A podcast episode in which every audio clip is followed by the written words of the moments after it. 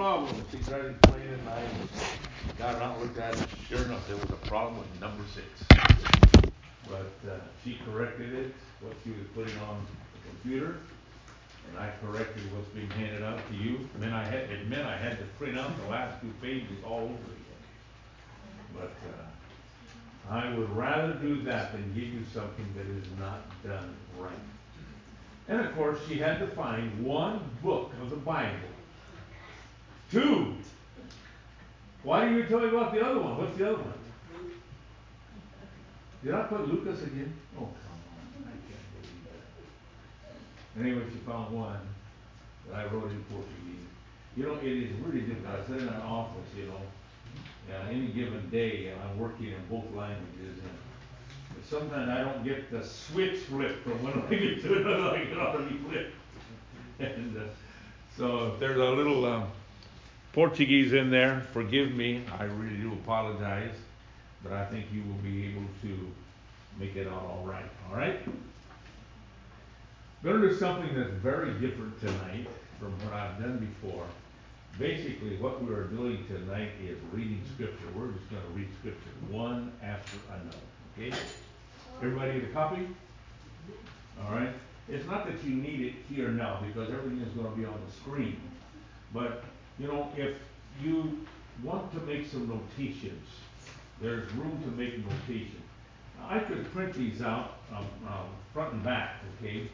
which would save paper, but I kind of want you to have some room to make some notations if you need to do so. So there's room on the back of these sheets to make some of your own personal notations now or later. Now, I to say, I want you to keep these. I don't want these to be thrown under your bed or in the back closet somewhere.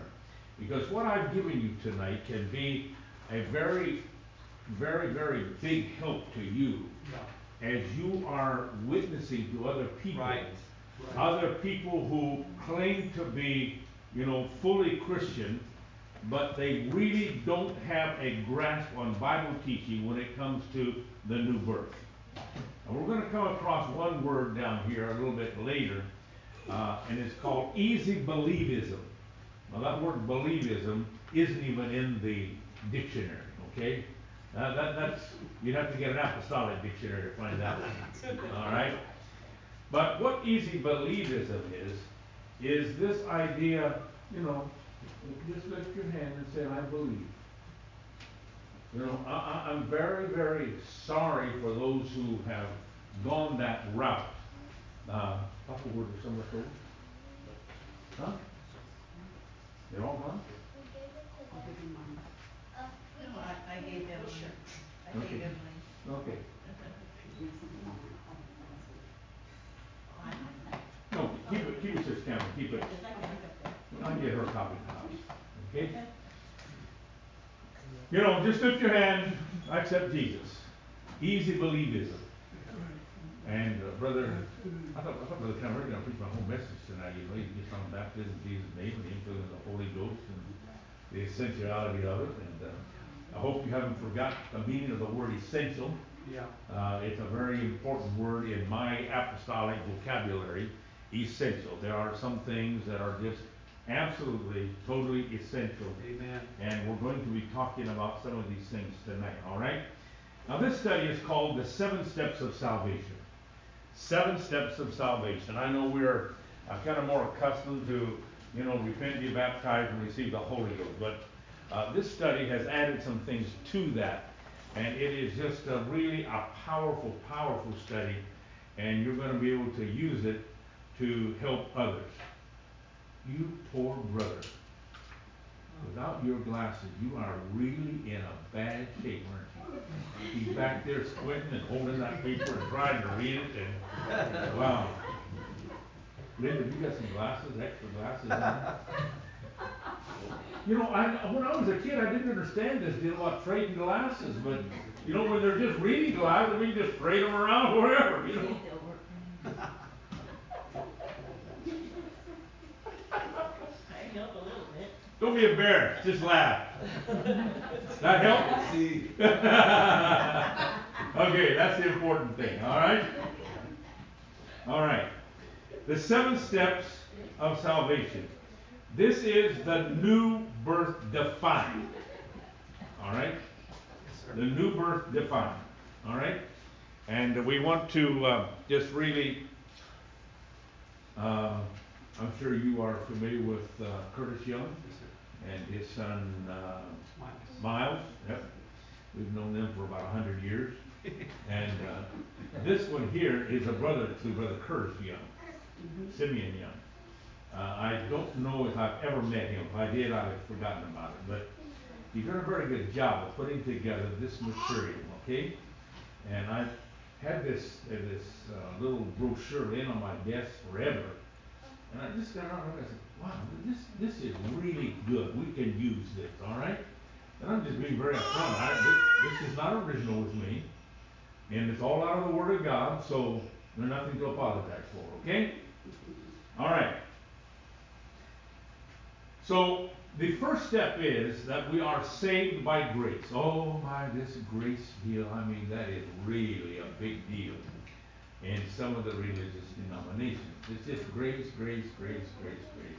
And grace covers it all, and it doesn't matter, you know, if you had a little uh, uh, falling away with God, you know, if the Lord comes, well, grace is going to cover it all, you know, and you had a little uh, uh, affair outside of your marriage, well, grace will cover that all, and uh, you stole some candy bars down at the grocery store, well, grace will cover that all. Yeah, Now, that's not true.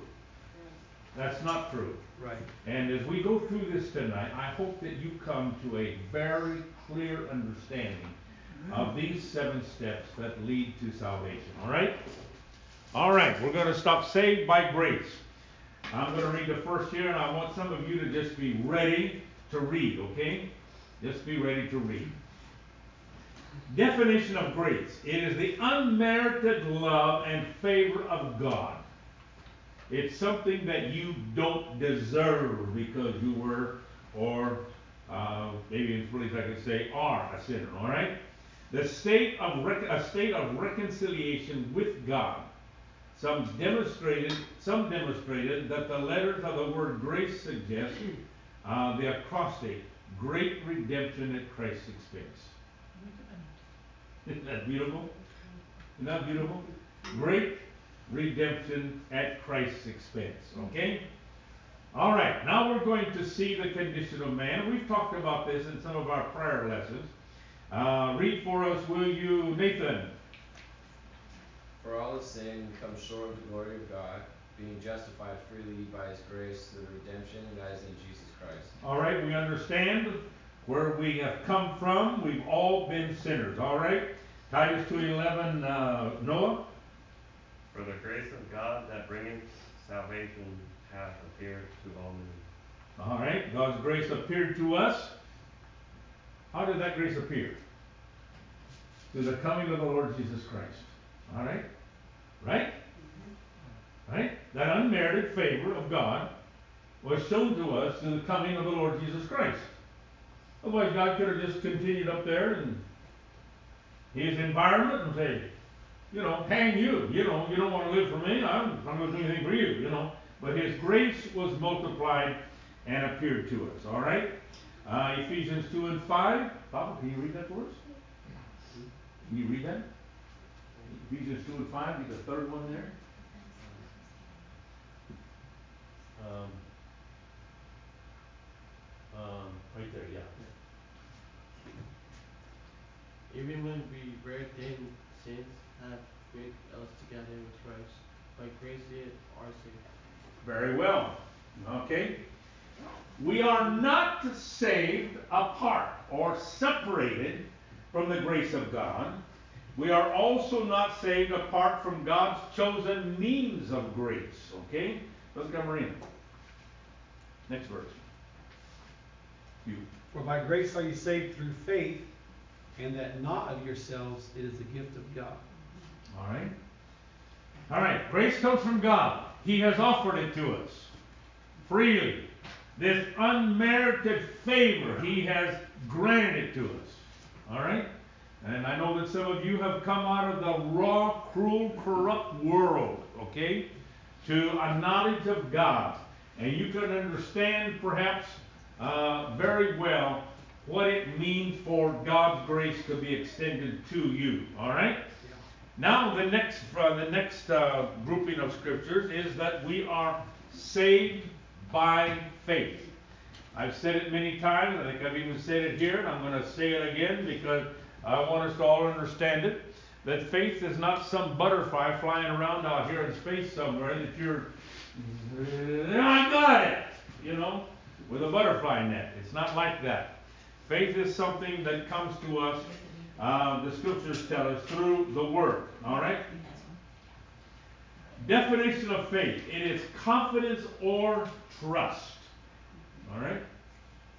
You know, I, I never cease to be amazed at how a child, such as this little beautiful redhead down here, can be so trusting of parents.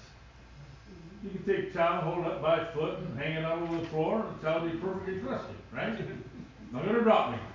I don't advise that, but anyway, I mean, I, I remember our, our oldest son, Michael, when he was just a little guy, he was like maybe two years old, two and a half, three maybe. We had a church picnic at the park, and uh, uh, he and I had this little deal that we did every once in a while. And uh, he would just come running to me just as fast as little legs could carry him, and he'd come, and I'd just gather him up and throw him way up in the air and catch him. And I don't advise that; it's uh, a little bit on the dangerous side. But uh, anyway, I did that, and I, I was talking to a man, uh, a member of the church, standing right beside me. And when I, when I caught him, I put him on the ground, he just ran off, and I turned to continue our conversation. He said, Don't you ever do that again. Scared him to death. Didn't scare my son. He trusted me. All right? Uh, somebody published something very unique the other day. I thought it was unique. Said, you know, how is it that we can go to the store and we can buy this box that contains all of these pieces called a jigsaw puzzle? And it says there's a thousand pieces in there. All right? Now you believe the manufacturer that there are a thousand pieces in there, and they're all going to be there. You know, you can trust the manufacturer, but yet sometimes we find it so hard to trust God. Yeah. Huh? Come on.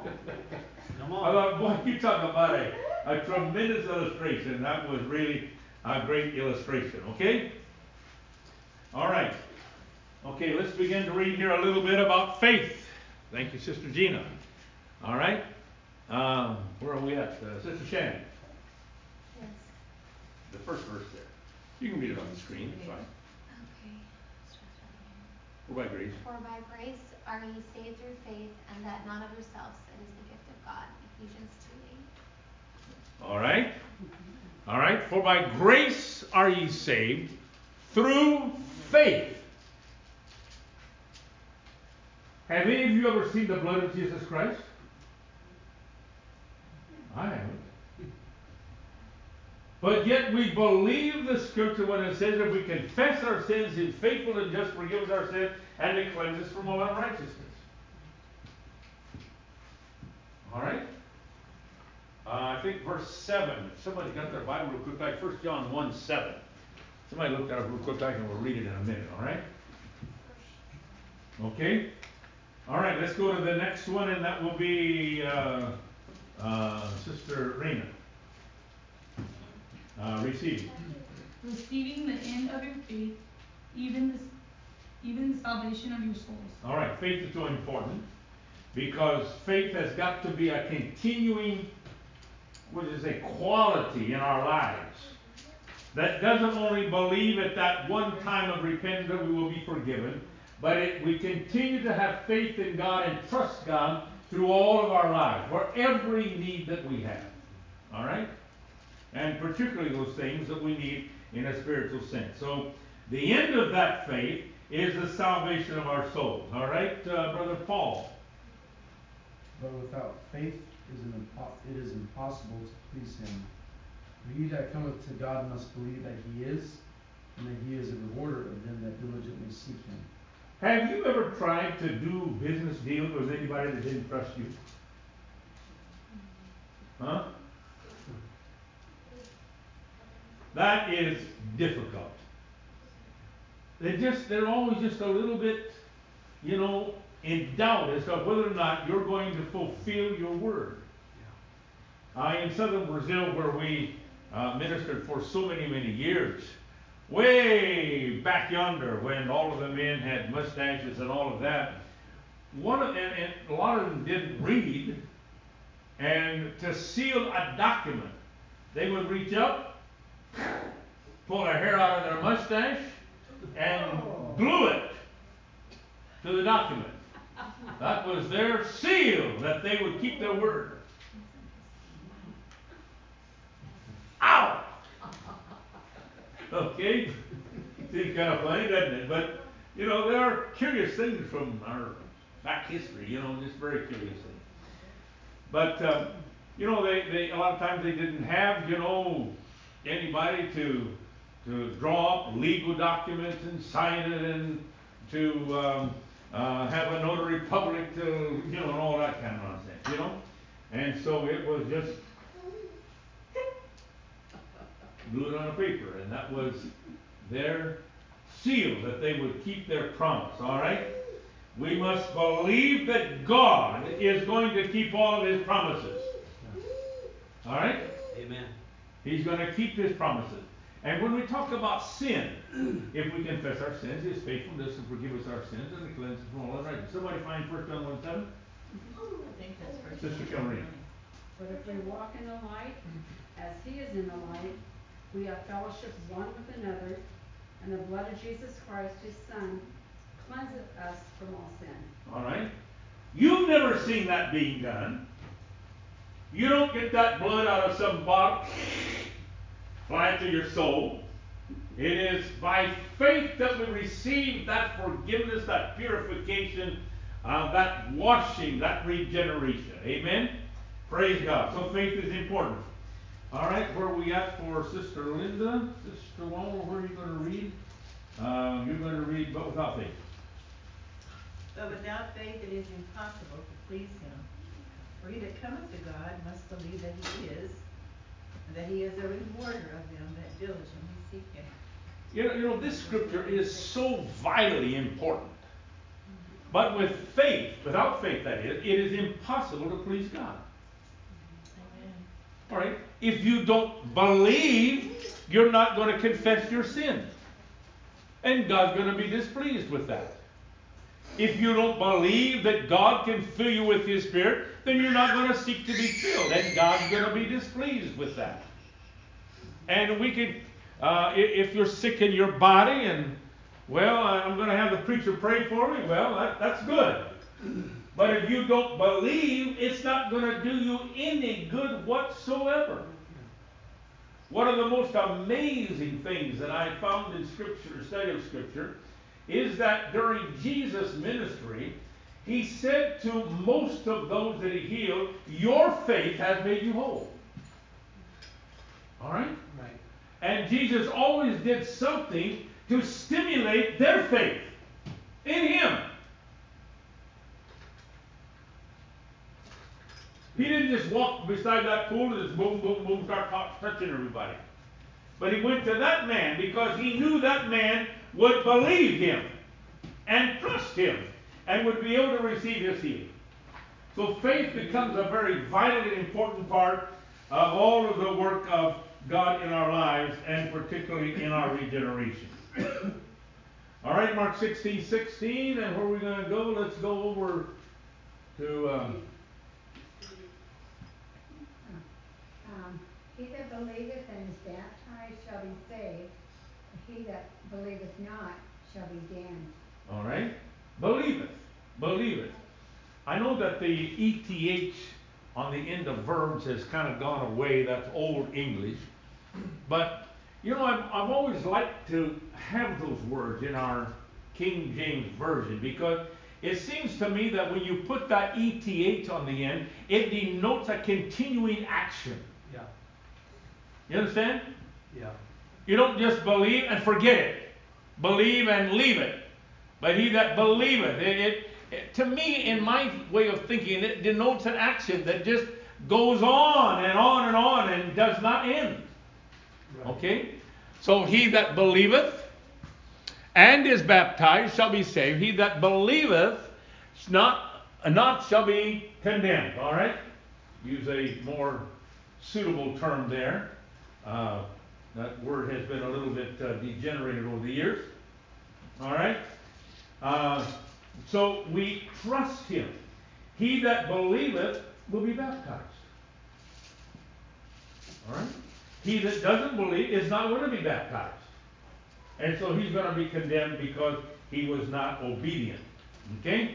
Next verse of scripture, Sister Gina, read for us one, please. Thou, thou believest that there is one God. Thou doest well. The devils also believe and tremble. But wilt thou know, O vain man, that faith without works is dead? Faith without works is dead. All right? Now, I, I have given the example of, you know, going to the water faucet to get water. You go to the cupboard, you get the glass, put the glass out of the faucet, you turn it on, okay? Because you believe there's going to be water in that faucet, okay? That's just the way it is. You get ready to go to your bathroom to take a shower, you get your towel, you get all of your clothes, you take it into the bathroom because you believe with all of your heart that there's going to be water in the tap when you turn it on. All right? That's faith. Faith in what? Faith in a human institution. Right? Faith in a human institution. How is it that we can have so much faith in a human institution like the, uh, what do we call it in Porto? I mean, in, uh, no, no, no, the water department. It's called the water of something. I don't know, I forget what you call it now. Anyway, I was almost said it, and almost said it in Portuguese, what it was where we lived for so many years. Damae, D-M-A-E, all right? Uh, and, and I, I use this illustration because many times we would go to the faucet and there was no water. There was no water. And so most of us had water tanks on the tops of our houses, and water was stored there, and we used water out of that tank. It was a constant flow situation, gravity feed. Uh, but I did not hook up the washer nor the laundry tank to that water tank because I wanted to know when there was no water coming into it because I had no way of knowing other than that. If there was no water in the laundry tank for me to wash the dirt off my hands after working in my garden, then I knew the water. I said, hey, no washing clothes today. Take it easy. Make sure we've got, it could be up for two or three days. So we had to have that 500 or 1,000 liters of water stored up there to be able to use. Okay? So we must have faith in God. Now, faith without works is dead. We believe that God is going to forgive our sins, so we do what, Paul? Confess. Huh? Confess. Thank you. All right. We believe that God's going to fill us with the Holy Ghost, Sister Camarina. So we do what? Simple four-letter word. Huh? Seek. If we believe, we're going to seek. Right? That's just the way it is. There, there's always an action Yes, sir. that is connected with faith. Yes. Read the Bible and read it and, and with understanding, and you will see that faith is always connected with works in some way. All right? Amen. Brother Walmer, quit talking too much. You're not going to get through.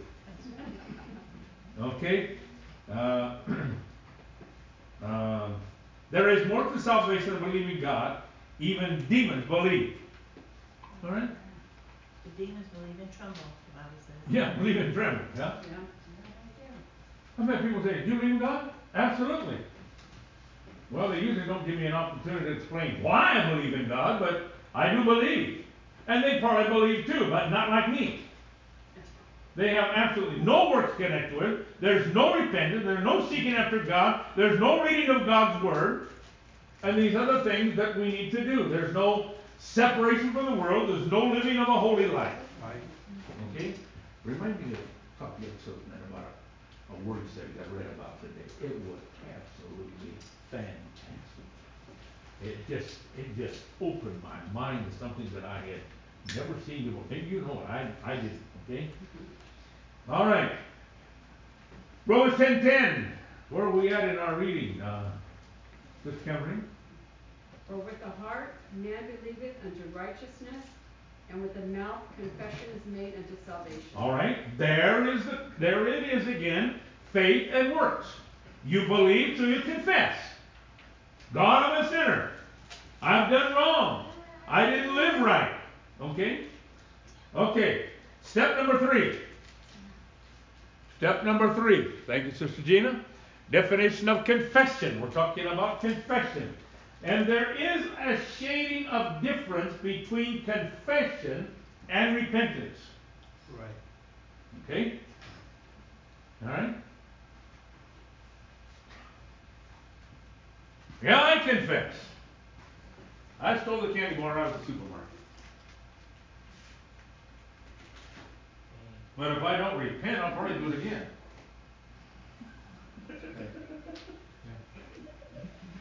I really don't steal candy bars out the supermarket, but, uh, you know, it's just an illustration, okay? So when you repent, it's different from just a mere confession, all right? All right, define confession. To disclose sins or faults to God. Hello? Confess to whom? To God. To God. Excuse me, but, you know, I, I don't, I don't like to, you know, talk lightly of other people's beliefs. But, you know, there are some that just need to be talked about. You know, why should I have to talk to the priest, who's going to talk to Mary, who's going to talk to Jesus, who's going to talk to God and get my sins forgiven? Uh, uh, uh, I'm sorry. Please don't be offended with me. The Bible says very clearly that we have direct access. That's right. That's why the the veil in the temple when Jesus died was rent. Yes. And it was not rent from bottom to top or from top to bottom to indicate that it was a divine work. A work that God did. And God opened the way up into the Holy of Holies. So that we can all walk in there with our sins forgiven. And we don't have to have anybody to be our intermediary in that process. Amen? Right. All right, uh, Brother Camarina, please. Um, oh no, let, no, let me go on here. To unburden their conscience, to acknowledge guilt, wrongdoing, or sinfulness. Boy, that is tough for some people. That's tough. Really tough. You know. And if you don't believe that, raise some kids.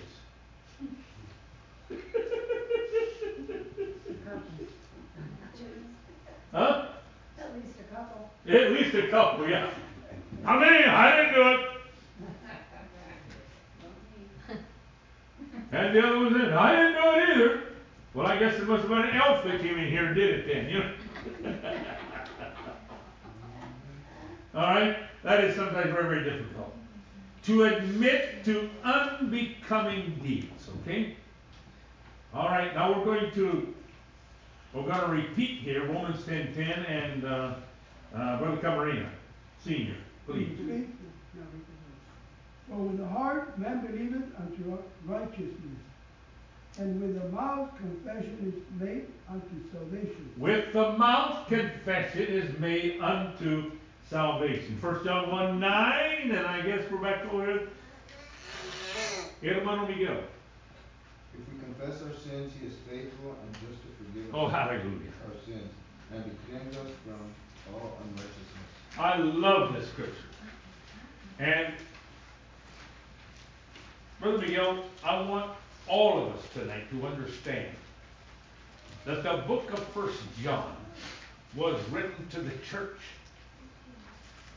to the believers, to the body of Christ. If we confess our hello, but I'm in the church. Oh yeah, I'm glad. Does that mean that you are totally sinless? Probably not. You know, uh, you've probably lost your temper a time or two, or you know, or you were tempted to maybe tell an untruth or whatever, you know. But uh, you know, uh, there, there, there's probably something, you know, that is gone wrong, and so we have sinned, and even though that we have been, we have repented and been baptized and received the Holy Ghost, if after that we sin, if we confess it, we can be forgiven. That sin does not have to be the end of the road. It doesn't have to be the end of our Christian experience. And others that get involved in more, well, let me clarify this. In our language, we would say, in more horrible sins. But in God's sight, sin is sin. You know, there's no big sin or little sins. and what we may term as a little sin could keep us out of heaven just as quick as a big bad sin. Okay? True. Sin is sin. True. Sin is sin. And anything, any time that we have committed any of those things, mentioned in Galatians 5, 19 through 21, we committed any of those things, any time, we, the Bible says clearly, we're not going to inherit the kingdom of God. So we've got to make sure that our lives are free of those things, and that we will uh, be ready to meet the Lord when He comes, as Brother Camarina has so exhorted us to do tonight. All right? Uh, First John 1 9 we read. We're now going to uh, Proverbs. No, we're going to James five sixteen. Confess your faults to one another, and pray one for another, that they may, be healed. The effectual, fervent prayer of a righteousness man availeth much. Thank you. Confess your fault one to another. Mm-hmm. Confess your faults to your husband. Sometimes you've even got to ask your kids forgiveness.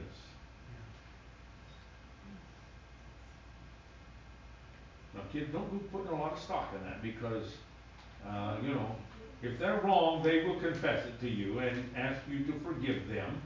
And I hope you will. All right? That's very, very important. Uh, and pray one for another. All right? Not gossip. Huh? Not gossip. and not gossip, yeah. And not gossip. Right. Proverbs twenty-eight thirteen. This is a powerful scripture, and we need to, I guess we're going to start with Brother Nathan again, all right? He that covers his sins shall not prosper, but whoso confesseth and forsaketh them shall have mercy. What would you tell me, Nathan, are the two key words in this, in this scripture? Cover it and confess and forsake. Thank you. All right? That's repentance. That is true repentance. Thank you, Sister Linda. Hey, listen, guys. If at any point you want to make a comment, at any point you want to ask a question, please, please. I, I, I love that. I love the interaction. I really do. Okay? And uh, just, just for clarification, there is no such thing as a stupid question. You don't know, the only way you're going to find out is to ask somebody that does know. I used to get so amused when I was teaching in Bible college because somebody would very timidly lift their hand, you know. Uh, Brother Walmer, uh, yes, what's your question? And they would ask their questions, and I'd look my eyes, just up my eyes, roll over the classroom as they did, and everybody going. Nodding their head, yeah, I, I wanna know too, but they didn't have the courage to ask the question. They owed a lot to that person that had the courage to ask it, so, uh, maybe you wanna have somebody owe you, ask the question of what you don't understand, all right? We're talking about covering of sins. Whoever does that is not going to prosper. All right?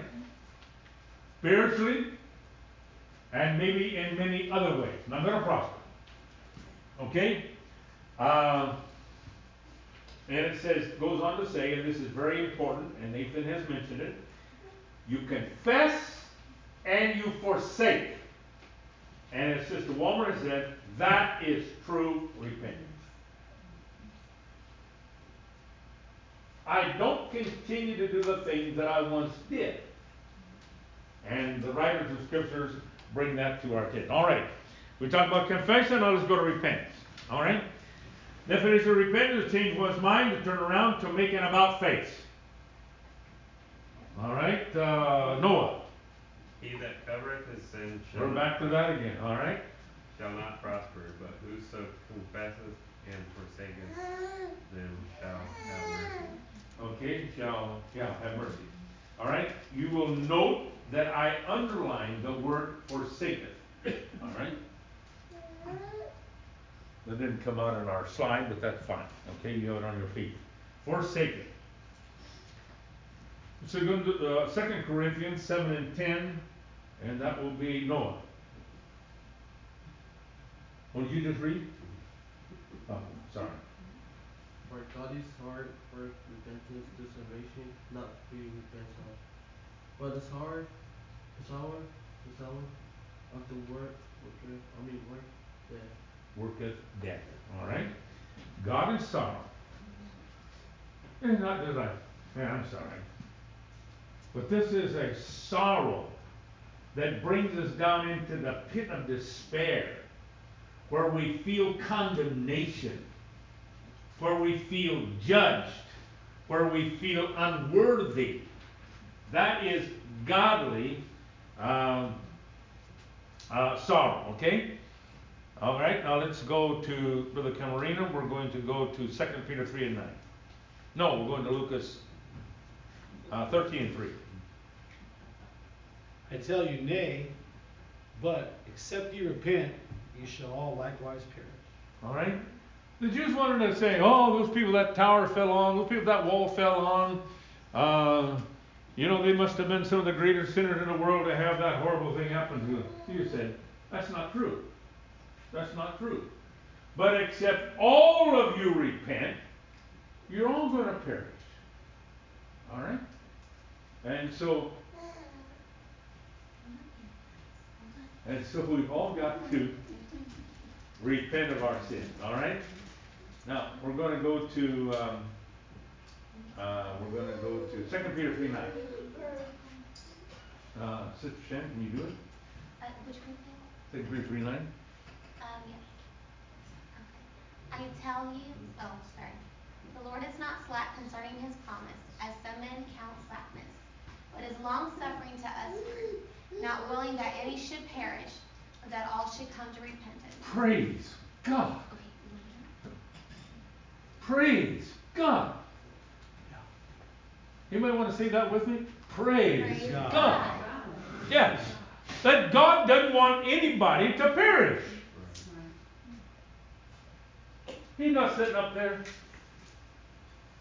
Let's see if I can find him doing something wrong so I can slap it to him. No. He loves us, cares for us, and is very concerned about our eternal destination.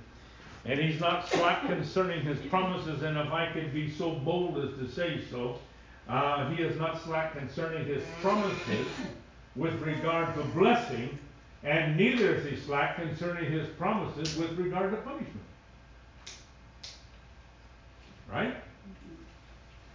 Yeah. The ungodly, the unrighteous are going to be punished. And that is as sure as the sun will come up in the morning. Okay? Repentance is more than being sorry for one's sin. It involves a lifestyle and mindset adjustment. We must not stop here. All right? Acts 2.38. Sister Rena. And the entire thing? Or just scripture? Acts 2.38. Then Peter said unto them, Repent and be baptized, every one of you, in the name of Jesus Christ for the remission of sins, and ye shall receive the gift of the Holy Ghost. The people had just asked Peter, We feel condemned because you have shown us how that we killed the Lord of life, the Savior of the world. We condemned him to be crucified. We stood there in the public square and we cried out, Crucify him, crucify him. We're guilty. And anybody who has committed any kind of sin is guilty. All right? We stand before God guilty. But if we will repent, we can be forgiven of all of our sins, be cleansed, and be purified. All right? Any questions about repentance? No questions? No questions? Well, when a person confesses, sometimes they confess because they got caught. That's really not repentance, but, Yeah. you know, there is a huge difference. Never, never, never forget the story of a, uh, of a very renowned, um, television, radio preacher. And he got caught in a horrendous situation of marital infidelity, okay? I mean, he got caught with his hand in the cookie jar, all right? And, uh, oh my, he, he went on television and he held his wife's hand. He was crying his big old tears. And he went on and on, you know, and well, lo and behold, a few months later, he got caught out here in California doing the same thing all over again. I guess there wasn't much repentance there, was there? Absolutely not. All right? We, if we truly repent, we cease to do what we did. All right? Now the next one, number five. All right? and uh, huh? You'll never get through this. Oh yeah, I'm, I'm, I'm gonna, I think I'm gonna make it. All right. Now, Brother Camarena, this question of baptism is really a pretty big deal in some religious denominations. They do not believe that baptism is essential for salvation.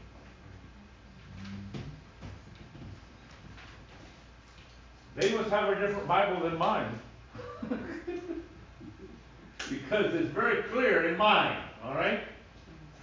Now, baptism, I'll never forget a, uh, a man that converted from the, that church, was it in Canada? Remember that guy? He preached for us later on, preached up there in New Westminster, remember? Uh, well, what church was? That? No, no, no, no, no, no, he was something like the Episcopalian of, of Canada, something like that, it was, you know, a similar church.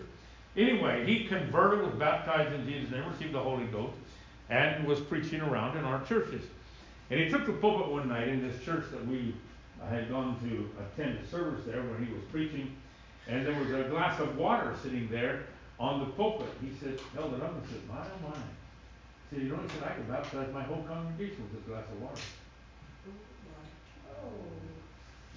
Because they baptized by sprinkling. My wife and I visited the, the National Cathedral in Brazil. I had gone by it many, many times. We had not had the occasion to stop there. But finally, one day we had time to stop there. It is an absolutely enormous building. It is the, um, the, the, the sanctuary of their little Black Mary, all right? And uh, I was walking around there in all those rooms and up and down those corridors and trying to find this image and just I wanted to see what it looked like and I'm walking all around, walking all around, finally walking over. Oh, there it is. And it's like a little doll that was up there in this glass covered box hanging up there on the wall. And I thought, my God, have mercy. My God, have mercy. Is that what people worship? They stand in line for hours to see her. Unreal. It's unreal. Unreal.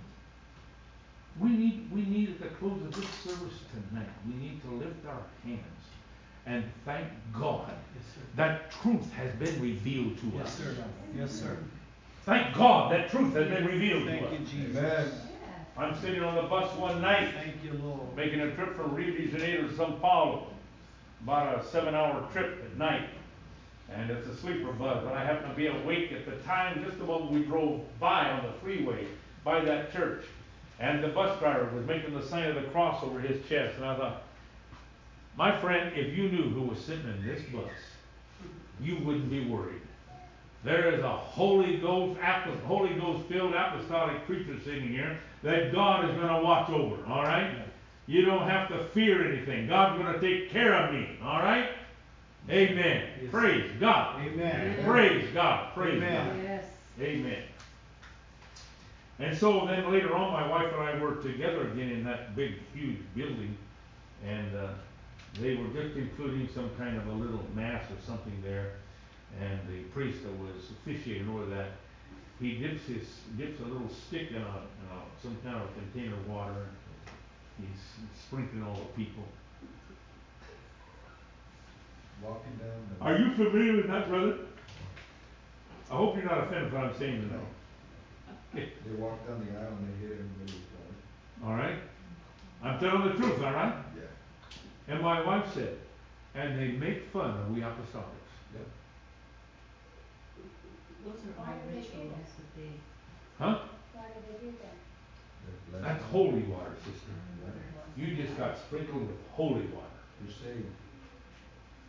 That's the way that you're saved because you get hit with water.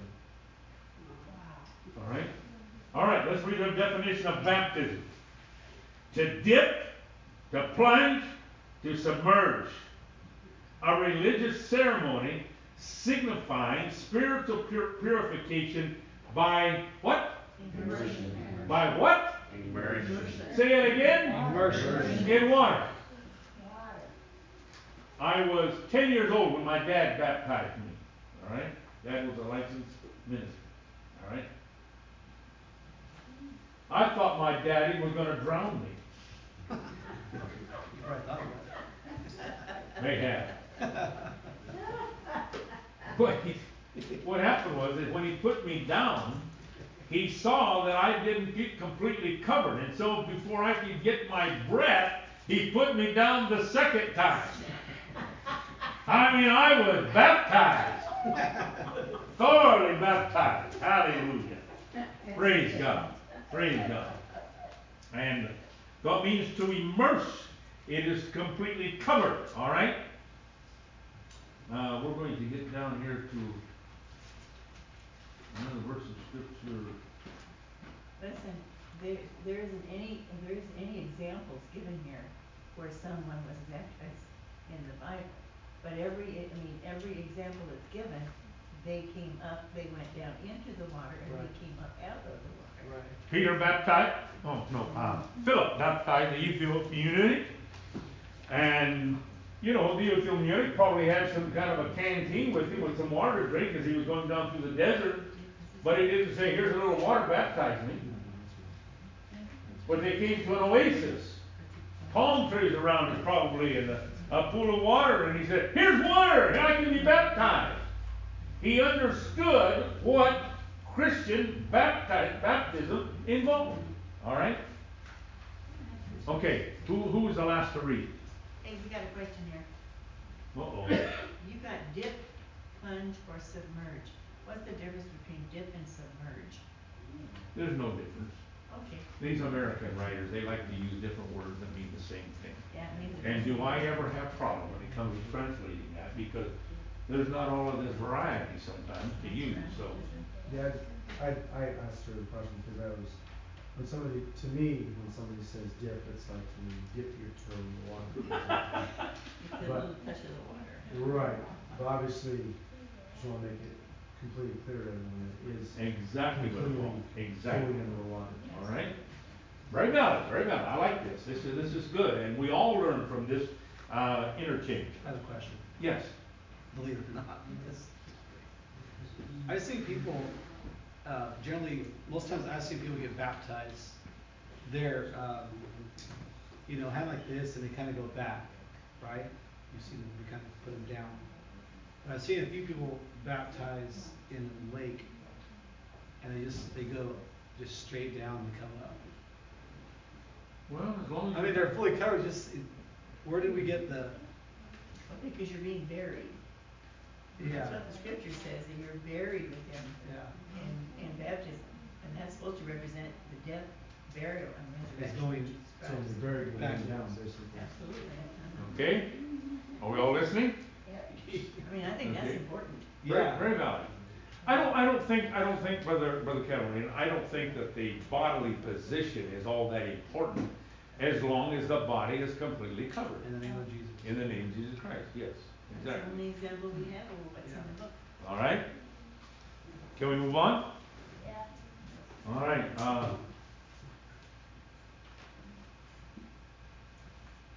Who, who read last? Okay, Brother Paul, it's your turn, then I guess, the first Peter three twenty. Now, now listen, I wanna tell you what, this scripture is very, very important, because this scripture totally does away with the idea that baptism is not an essential part of the process of salvation. All right, read it for us. The like figure whereunto even baptism doth also now save us, not the putting away, not the putting away of the filth of the flesh, but the answer of a good conscience toward God by the resurrection of Jesus Christ. All right, I probably should have put verse 20 in here because it refers to Noah. Yes. And it says that Noah was saved by water. Okay? Water destroyed all of the rest of the inhabitants, but because of his faith and because he did what God commanded him to do, he was saved by water. He was able to float on top of it, was not uh, committed to it in a death experience. All right? Now, anybody that wants to argue whether baptism is essential or not, this scripture is one of the primary ones that you can take them to. All right? Um, like figure whereunto even baptism, baptism doth also now save us. All right? Now keep all of these things in mind because we've got a conclusion coming up here. Wow, I'm gonna have to hurry. All right? Uh, Mark 16, 16. That will be Sister Linda.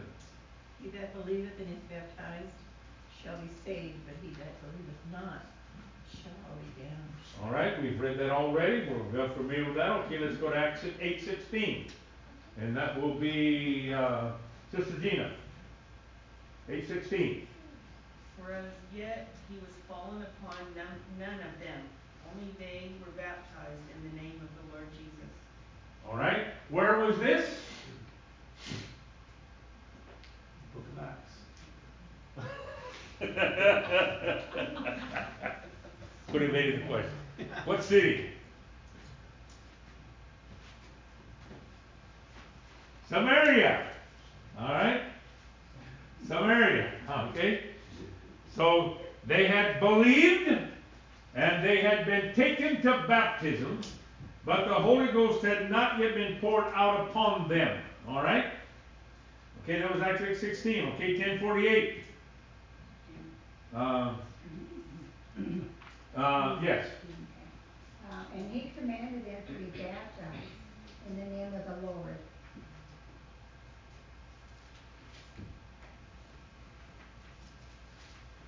That's Acts ten, forty-eight. Ten forty-eight. 1048. Was that 1048? Mm-hmm. Yeah. It's right there. Oh, yes, okay. And he commanded them to baptize in the name of the Lord. Mm-hmm. All right. Now, the, the important thing to remember here is where is this? Huh? No, this one is not. Sorry.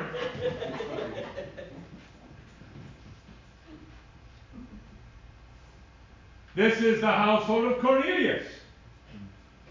And as Peter preached to them, what happened? The Holy Ghost fell. They received the Holy Ghost. Oh, okay. I received the Holy Ghost. That, that's it. But Peter comes now and said, You've got to be baptized. It said he commanded them to be baptized. He didn't just suggest it, he commanded them to be baptized. Peter wanted to make sure that the full and complete work had been accomplished. All right? The scripture is very important. Okay, Acts 19.5. Uh, 19.5, Sister Camarina, Steve. When they heard this, they were baptized in the name of the Lord Jesus. All right. Acts 19.5, where, where is Paul preaching? Ephesus. Ephesus. Thank you. Ephesus. Uh, Paul met some believers. They were at the riverside having a good old fashioned prayer meeting. And uh, he said, Have you received the Holy Ghost since you believe? Holy Ghost? What's that? We haven't even heard of it. He said, wait a minute, we're gonna have to check your baptism. See if you were baptized correctly. How were you baptized? We were baptized into John's baptism. Oh, and explained to them that they needed to be baptized in the name of the Lord Jesus Christ. Why? Acts 4:12, for there is salvation in none other, for there is none under the heaven given unto None of the name. none other name given unto him among men whereby you must be saved. All right? Yes. So why did they, why did John go about baptizing one way and then the real way was kind of brought? So like for somebody that was Okay. I'm going to give you a very short explanation, okay? This is the Reader's Digest explanation, the condensed version, all right? This, this gets very uh, involved, all right? It is a study of dispensations. Basically, there are, or will be, seven dispensations. Beginning with Adam and da-da-da-da-da, all right? At the time of John the Baptist, they were still under the dispensation of the law. And that's why Jesus could say to the thief on the great cross, Today thou shalt be with me in paradise. He was not baptized, and he did not receive the Holy Ghost, because that was under the law. Now, after Jesus' death, then it came in the apostolic, uh, what should I say, uh, rules and regulations, okay, established by God, where it would uh, require baptism in Jesus' name and the infilling of the Holy Ghost. So they just needed to believe. Huh? So those that were baptized into John just had to believe. Yeah, yeah. Uh, They had to repent they had to repent. They had to repent. of their evil deeds. And uh, there was a lot of them that John would not baptize, but he goes, says, Where's the fruit of your repentance? Where is it? I don't see any fruit of repentance in you. He called them all kinds of names. Uh, yeah, some pretty bad names. he did. So how, how, how exactly would it baptize them? Huh? What does it We think he was, they baptized in water, but they were baptized unto, unto repentance. Nothing, I don't think anything special was called over them. Uh, All right? It was just John's baptism. All right? baptism. He was called to preach repentance and to baptize. All right? Now, obviously, as we study Scripture uh, in depth, those that were disciples of Jesus had been baptized into John's baptism, but at some point they were baptized in the name of Jesus. All right? Okay? Well, Jesus had nothing to repent for. No. May I, well, and, and that's a very valid point, Sister Wallen, because Jesus uh, gave us an example. Exactly. gave us an example. He did not need baptism because he had no sin to be cleansed from. All right? Okay? But he was baptized as an example that we should follow in his steps. Over in the book of Peter. All right? Very well. People start opening up here and we're going to get stuck. All right? What do we read last? Ten forty-eight, uh, nine, uh, ninety-five, twenty-two sixteen. And whose turn is it? Just one? And now why tarriest, tarriest thou? Arise and be baptized, and wash away thy sins, calling on the name of the Lord. Acts twenty-two. All right. Be baptized and wash away your sins. What is it that washes away our sins? Baptism. The Christ. blood of It's the name of Jesus Christ. The name of Jesus Christ. Now, this is an important thing to remember. The, re- the remission of our sins comes through the name of the Lord Jesus Christ.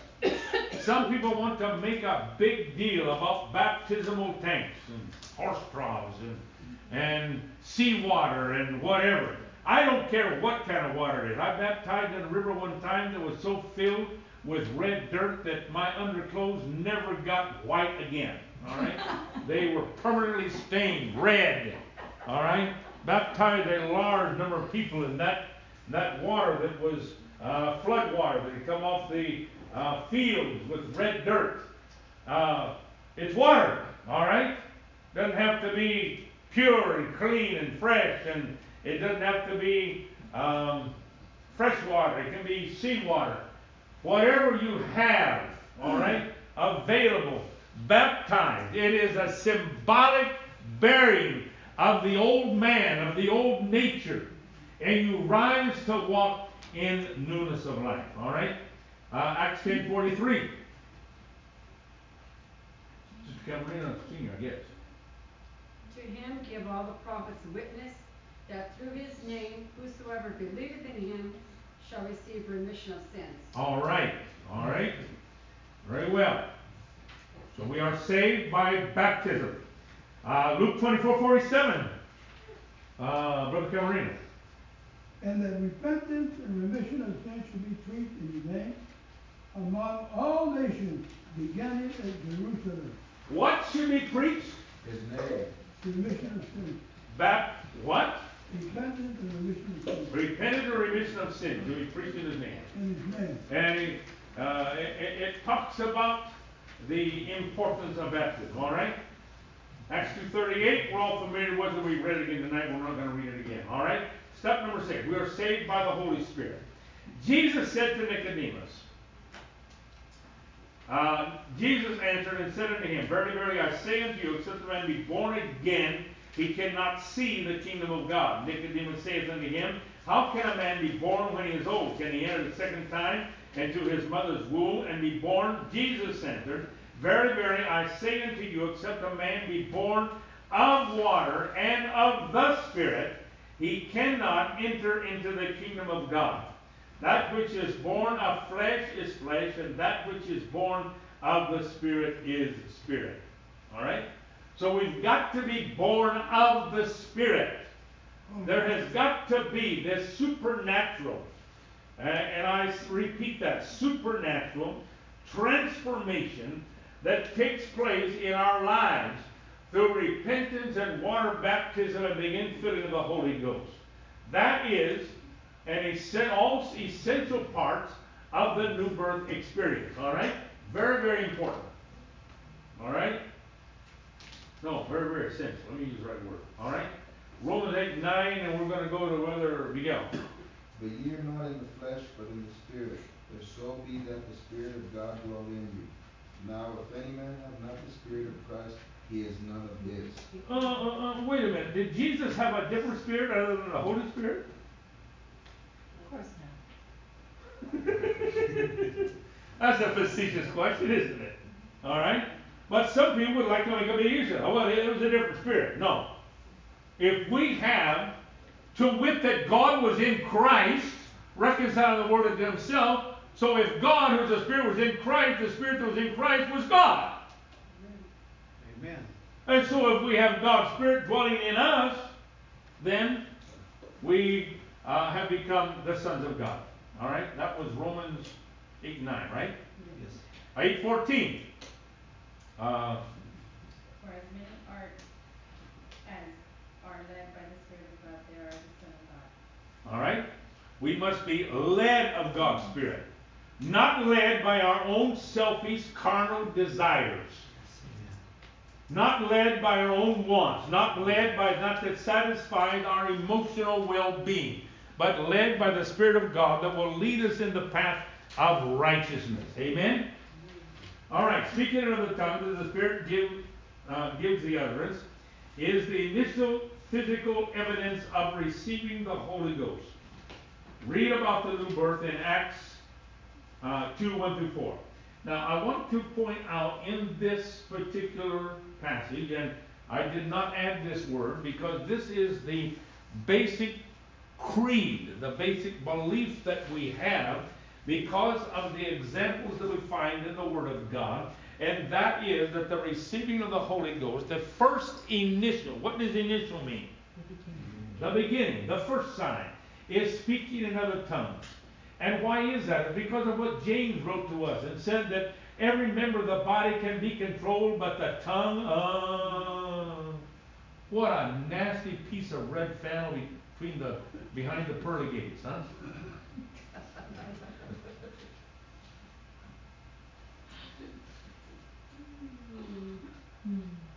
and it can get you in so much trouble. And it is so uncontrollable. Except that we have God's Spirit dwelling in. Brother Paul, you have question. So when you say initial evidence of receiving the Holy Ghost, what is the final evidence of receiving the Holy Ghost? What is the final evidence? Galatians five, twenty-two through twenty-four. Love, Fruit bearing, joy, Fruit of the dominion, Spirit. okay? Preach. Huh? Preach on that one. so That'll preach for a long time, brother. That'll preach for a long time. Oh, well, Right. you know, his life has really been changed. He doesn't do what he used to do. He doesn't cheat, he doesn't steal, he doesn't lie, he sleep around. He's changed. Get it right. Galatians five. That's the fruits of the spirit. Did I give the right references, Miss Cameron? Five So twenty-two? when you get the Holy Ghost. No, in your Bible. You look in your Bible. Right. Galatians five, um, Twenty-two to twenty, or twenty-one to twenty-four? Essentially, well, it's actually I don't know what the right word nineteen. No, that's the work of the, that's work of the Fruit of flesh. the Spirit is twenty-two. Twenty-two, yeah, I thought it was right. Twenty-two and three. Okay, Galatians twenty-two, you, you become a Five new man. twenty-two. five twenty-two, just twenty-three, not twenty-four, right? And that's what he 24 gets also. so discouraged. Twenty-four off, okay? Get the Holy Ghost All right. and then they have. There are additional, uh, note, note one thing, that the word fruit there is singular. The Bible as. Is that important?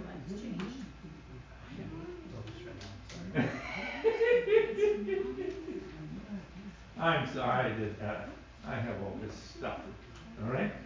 In that, in that particular verse that, uh, Sister Camarina has brought up for us tonight, it says, and the fruit of the Spirit, not fruits, plural.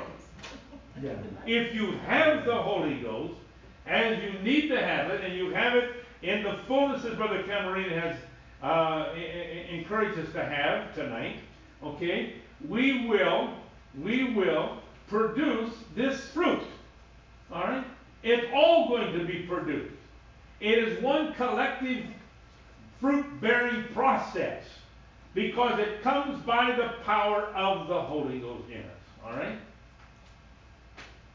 What's our subject title Let's- tonight? Listen, I, Let- I don't think, I mean, I think it's really important to let everybody know that if you receive the Holy Ghost, you're gonna speak in tongues. But that doesn't mean that you're gonna be some saint overnight. No. That you're gonna have, all of your bad habits are gone, all of your evil thoughts are gone. It means that you're going to be conscious, and you're gonna, you're gonna, you're gonna say, God, I need help, because I can't do this. I, you know, the Holy Spirit is going to lead you and guide you into all truth. And you, those fruits are going to show in your life. Okay? That's why we That's gotta stay full confusing to many people. Huh? That's why we've gotta stay full of the Holy Ghost and Right. keep it in our hearts. That's why every day. Paul would say, be filled with the Holy Ghost. It's a continual born of the Yes. Spirit. It isn't a receiving one time and say, oh, thank God I got it. No, Okay? Amen? that discourages a lot of people when they get Holy Ghost that they think, oh, I've sinned, so now I don't have anything. That's a lie of the Not, devil. it's a lie of the devil. Very righteous woman, okay? Hey, this Bible study is really interesting tonight. This- is, we're getting involved in this, and that's good. I appreciate what Paul, Serena, my wife, she's accustomed to me uh fifty-some years, so she doesn't have any qualms about interrupting me and making her little comments. So I appreciate it, I really do. All right? It's good. Okay, we have talked about Acts ten forty through, forty-four through forty-six, as the Holy Ghost poured out on the Gentiles and the household of Cornelius. Uh, we're not going to go into the reading of Acts two, one through four. Uh, you know, I would encourage you to read through this again and again, and maybe again, and again, all right? Uh, Acts nineteen, five through six, and uh, we have, uh, they were baptized correctly. Uh, Paul laid his hands on them and they were, re- they were filled with the Holy Ghost, all right? Now, the last and final step, and this is very important, and I'm glad that this was put in here because there, there is no point in our Christian experience where we say, I got it made. There's no point. Of where you can say, I got it made. I remember getting, having to go to meet with a minister who was accused of some marital infidelity. And boy, I mean, he got major upset. He was really upset. He said, I don't know about you guys, but he said, I don't have that kind of problem. Ooh. Ooh. Let him that standeth take heed lest he fall.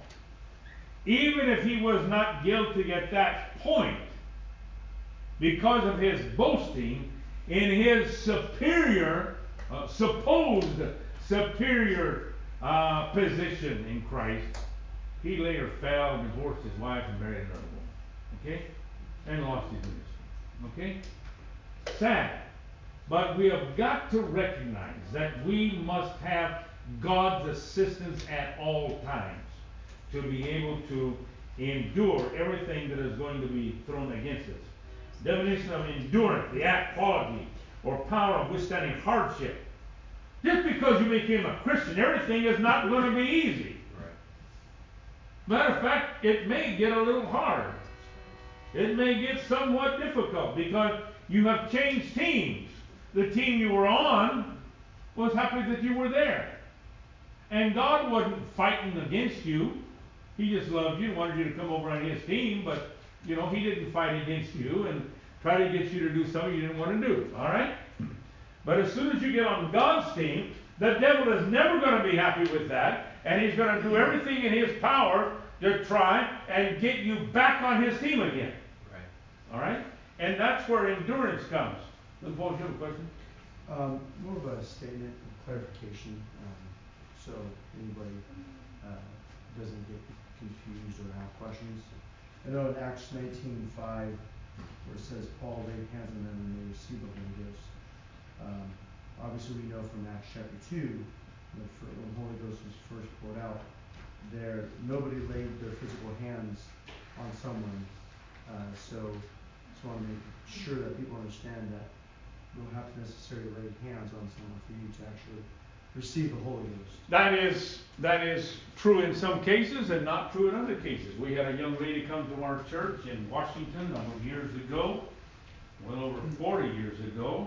Uh, her uh, she met a young man who was in the Navy.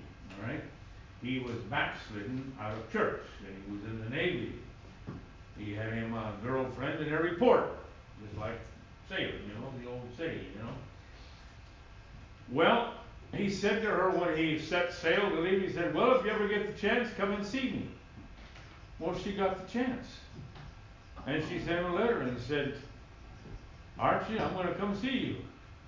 Well, by this time, Archie had met another young lady and was in, engaged to be married. And he to me and he said, Brother Walmer, what in the world am I going to do? I said, Well, you're going to go you're going to go down south to the city where your girl, your fiance lived. You're going to pick her up, and then you're going to drive back north to where the airport is. You're going to pick up Sylvia, and uh, I know it's going to be a shock and uh, and all, but that's what you're going to have to do. Well, that was hard medicine, but he did it. And Sylvia had already planned to stay a month, and she stayed her month, and she attended all the services. And before the last Sunday that she was with us, she said, Brother Walmer, I want to be baptized. Well, she had gone to the altar, but we never did see any any real brokenness or weeping. But in her heart, she had repented and she wanted to be baptized. And we baptized her. Well, at that time, I was receiving a, a magazine from the British Isles, England, Scotland, uh, Ireland, all of that, all a few churches there. They published a little monthly magazine or something like that. Anyway, I had a listing of all the churches, and I found out where she lived, and I said, here's the church that is closest to where you live. So she would go up there every weekend and stay with the pastor and his wife, and then go back and be on her job in the city where she lived. Well, after some time, she wrote us, and I'm connecting what you're saying. Uh, she wrote us and said, I was in my apartment alone the other night praying, and God filled me with the Holy. Fantastic story. Just, just absolutely an incredible story of what God can do. Where there is a hungry heart, God will fill that heart with His Spirit. Amen. Thank you, Brother Paul. That was a, a valid point there. Okay. Endurance. All right. Uh, uh, I, I want to finish it. I want to get through it. And ye shall be hated of all men for my name's sake, but he that endureth to the end shall be saved. I mean, when have we ever seen so much hate toward Christians as we're seeing in our country right now? Right now. All right? Some places you say you're a Christian, you can't even get a job. Yeah. They hate you. Okay? They hate you. All right?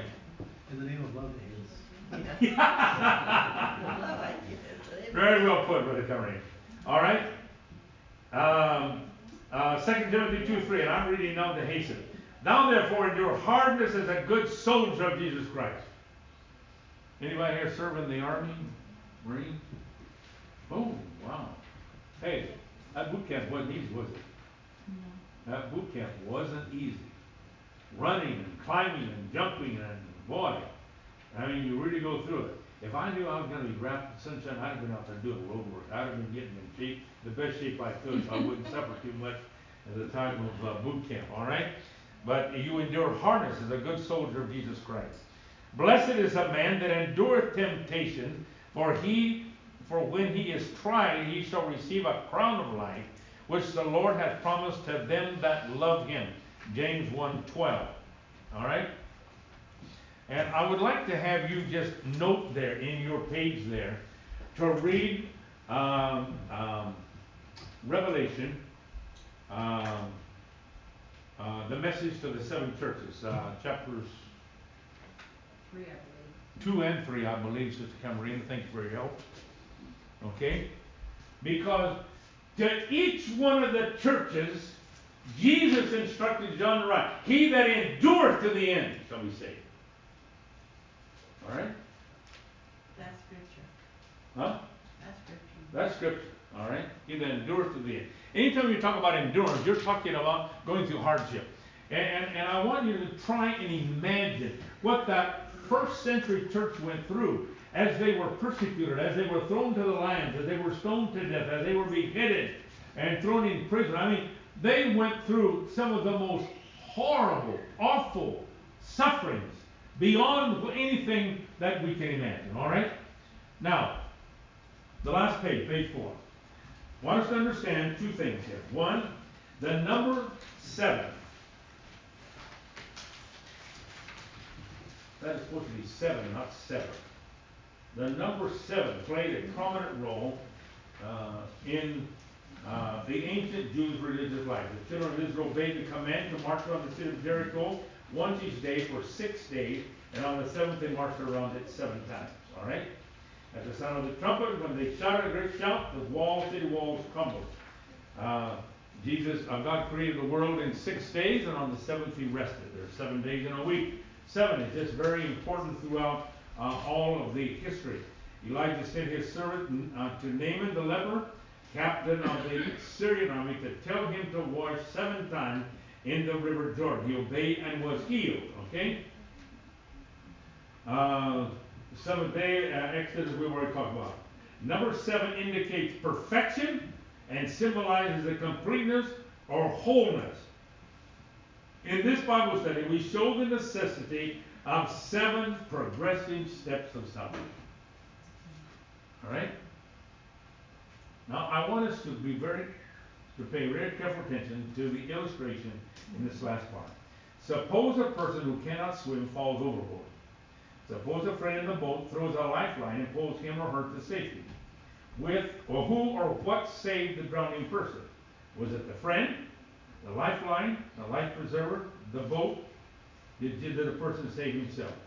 The answer, of course, is that the friend saved him, the lifeline and the life preserver and the boat saved him. He also saved himself by holding on to the life preserver. Okay? Certainly they hollered at him, hold on tight! And they drug him in, all right? This simple parable helps us to understand that it's foolish to say that we are saved by grace apart from other uh, from means. as it would be for drowned, the drowning man to claim that any one of the above means saved him with or without the intervention of others. All right? If there was no one to pull the rope in, he would have been saved. If there was no life preserver attached to the rope, he wouldn't have been saved. There hadn't been a boat to put him into, he wouldn't have been saved. It was all essential for his salvation. The Bible also teaches that God used means, called by theologians the means of grace. This pamphlet lists seven of God's chosen means of grace and is a quick reference and teaching tool. On these pages are pertinent portions of the pure Word of God to show how God saves by grace. When the truth of salvation by grace is accepted, the doctrine of easy believism loses its siren appeal. Okay? I have gone overtime. But I got through, and I hope it was worth staying a little bit longer to get this whole thing in one big nutshell for me. All right? Stand together. Become readers. Something more to say? They did Bible studies. Huh? They did Bible studies. Oh my. People, people, uh, Brother Cameron is saying the truth here. Eh? Anytime you want to talk to somebody about uh, what the Bible talks about with regard to salvation, here it is. It's all laid out for you. All right? It's all here. All right? Everybody get a copy? Everybody got a copy? Okay, very well. Yeah, I think you've got something very valuable in your hand tonight, and may you use it to help others find this truth that can save their eternal soul. Amen? We need more receipts. Oh, I mean, for others that are not here. Oh, Just grab a little mail, tell them you don't need it, okay? Loving Jesus, thank you for your word. Powerful word. praise That gives us clear instructions as to what we need to do to save our eternal souls. God, I praise We thank you for your word and we ask you to bless it in our hearts. And may we do as David said, Thy word have I hid in mine heart that I might not sin against thee. Help us to be obedient hearers of the word. And we will give you the glory and the praise in Jesus' name. Amen. God bless you. And I do thank you for your patience. All right? I do thank you for your patience. Forgive me?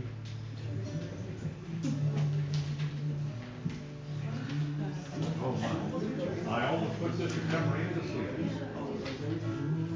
you have an, if you have an offering or tithe, you're welcome to put on the platform as well.